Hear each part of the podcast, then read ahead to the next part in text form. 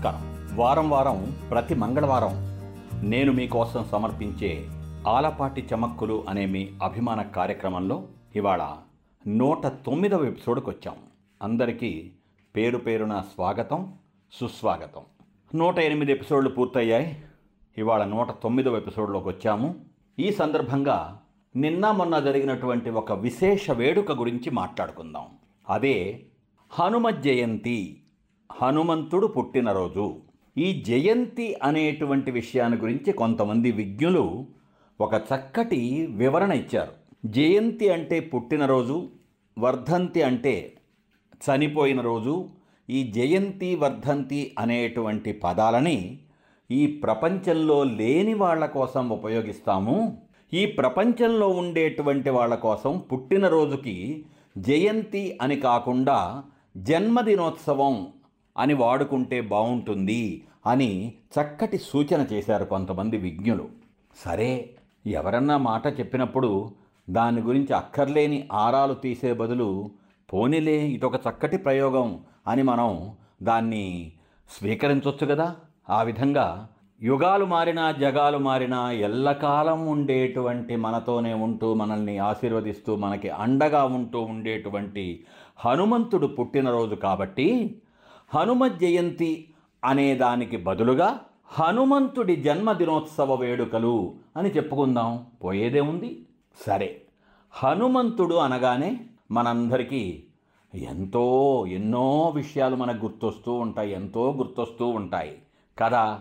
ఆయన తలుచుకోగానే ఎక్కడ లేని బలం వచ్చేస్తుంది. ఎటువంటి భయం కలిగినప్పుడు కూడా ఆయన తలుచుకుంటే ఆ భయం పారిపోతుంది. చివరికి భూతాలు ప్రేతాలు పిశాచాలు భూత ప్రేత ఏదో నికట నహి ఆవయ్ అని అంటారు హనుమాన్ చాలీసాలో.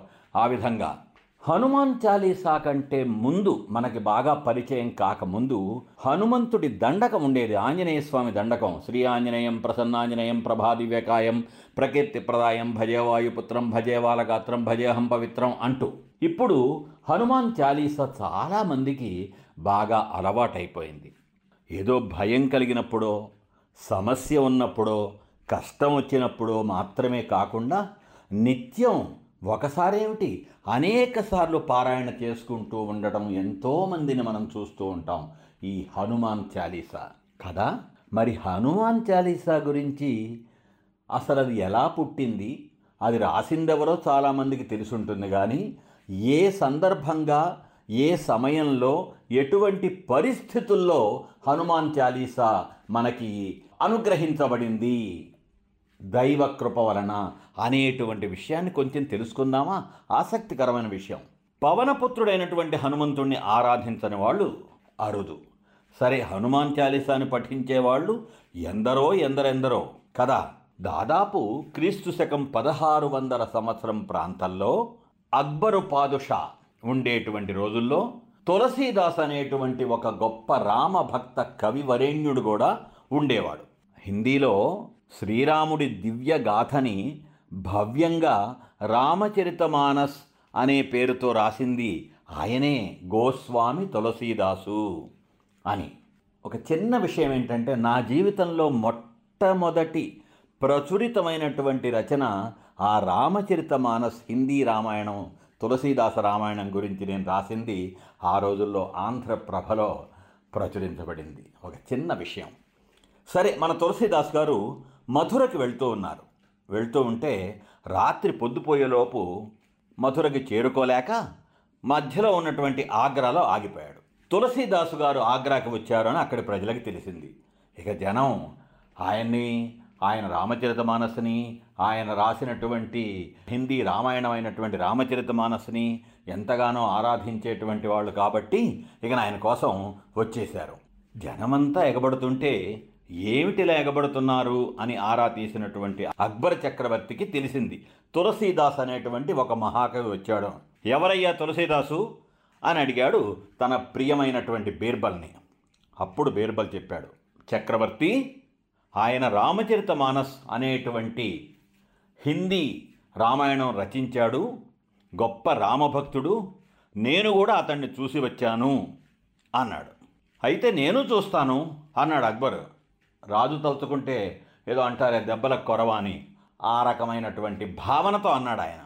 సరే తన సైనికుల బృందాన్ని తులసిదాసు గారి దగ్గరికి పంపించి మీరు ఎర్రకోటకి హాజరు కావాలి అని చక్రవర్తి సందేశాన్ని పంపించాడు. ఆ సందేశం విన్న తులసిదాసు అయ్యా నేను శ్రీరామ భక్తుణ్ణి. నాకేం సంబంధం చక్రవర్తితోనో ఎర్రకోటతోనో? అని ఎర్రకోట రమ్మని పాదుషా గారు అన్నటువంటి దానికి నిరాకరించాడు ఆయన. ఆ విషయం అక్బర్ చక్రవర్తికి తెలిసింది. ఇంకా ఏదో అంటారే కారాలు మిరియాలు నూరాడని అలా కోపం ఆగ్రహోదగ్రుడయ్యాడు. ఆ తులసిదాసుని గొలుసులతో బంధించి మన ఎర్రకోటకి తీసుకురండి అని ఆదేశించాడు. ఇందాక చెప్పానుగా రాజు తలుచుకుంటే దెబ్బల కొరవ అని. ఆ రకంగా. చివరికి అక్బర్ చక్రవర్తి గారి ఆదేశం ప్రకారం తులసీదాస్ గారిని గొలుసులతో కట్టేసి ఎర్రకోటకి తీసుకొచ్చారు. మీరు ఆకర్షణీయమైన వ్యక్తిలా కనిపిస్తున్నారు. మీ తేజస్సు ఏమిటో కాస్త చూపించండి నాకు అన్నాడు అక్బర్. నేను శ్రీరాముడి భక్తుడిని మాత్రమే. ఎటువంటి చరిష్మాలు తమాషాలు నేను చూపించేటువంటి మాంత్రికుణ్ణి కాదు. అని సవినయంగా సెలవిచ్చాడు తులసిదాస్ గారు. అది వినేటప్పటికి అక్బర్ గారికి కోపం ఇంకా ఎక్కువైంది. చెరసాల్లో వేసేయండి ఇన్ని అని ఆదేశించాడు. సరే రాజుగారి మాట కాదనేదే ఉంది. ఆ ప్రకారం తులసిదాసుని చెరసాల్లో బంధించేటప్పటికీ రెండో రోజు లక్షలాది కోతులు ఒకే సమయంలో ఏకకాలంలో ఆగ్రాలోని ఎర్రకోటపై దాడి చేసి మొత్తం కోటని నాశనం చేసి పారేశాయి. భయాందోళన కలిగాయి. అక్బర్ పాదుషాకి. బీర్బల్ని పిలిచి ఏంటయ్యా బీర్బల్ ఏం జరుగుతుంది ఇక్కడ అన్నాడు. అప్పుడు అన్నాడు బీర్బల్ హుజూర్ మీరు తేజస్సును చూడాలనుకున్నారు కదా తులసీదాసు గారిలో. చూడండి ఆ తేజస్సు ఇది. ఇప్పుడు చూద్దురు కానీ పిలిపించండి ఆయన్ని అన్నాడు.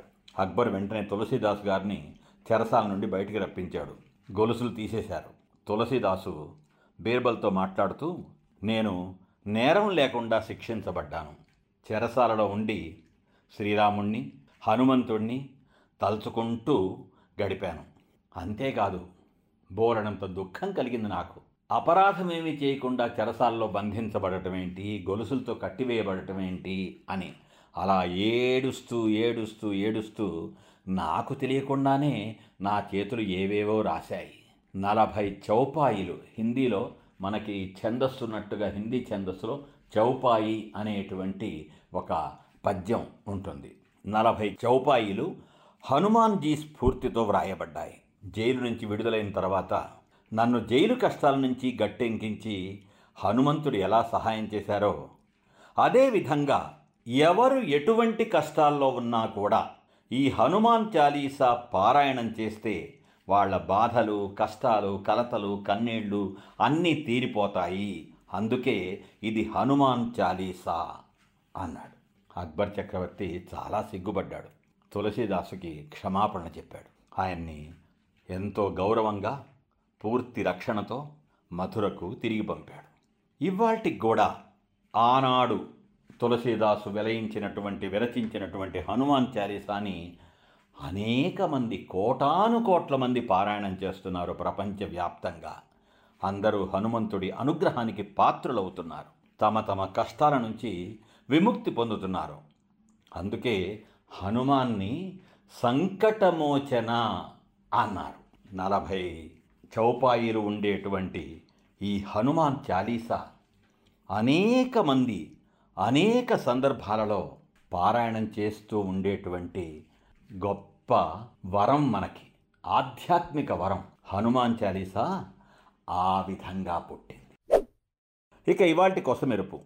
మనం చాలాసార్లు వింటూ ఉంటాం హోరాహోరీగా అని.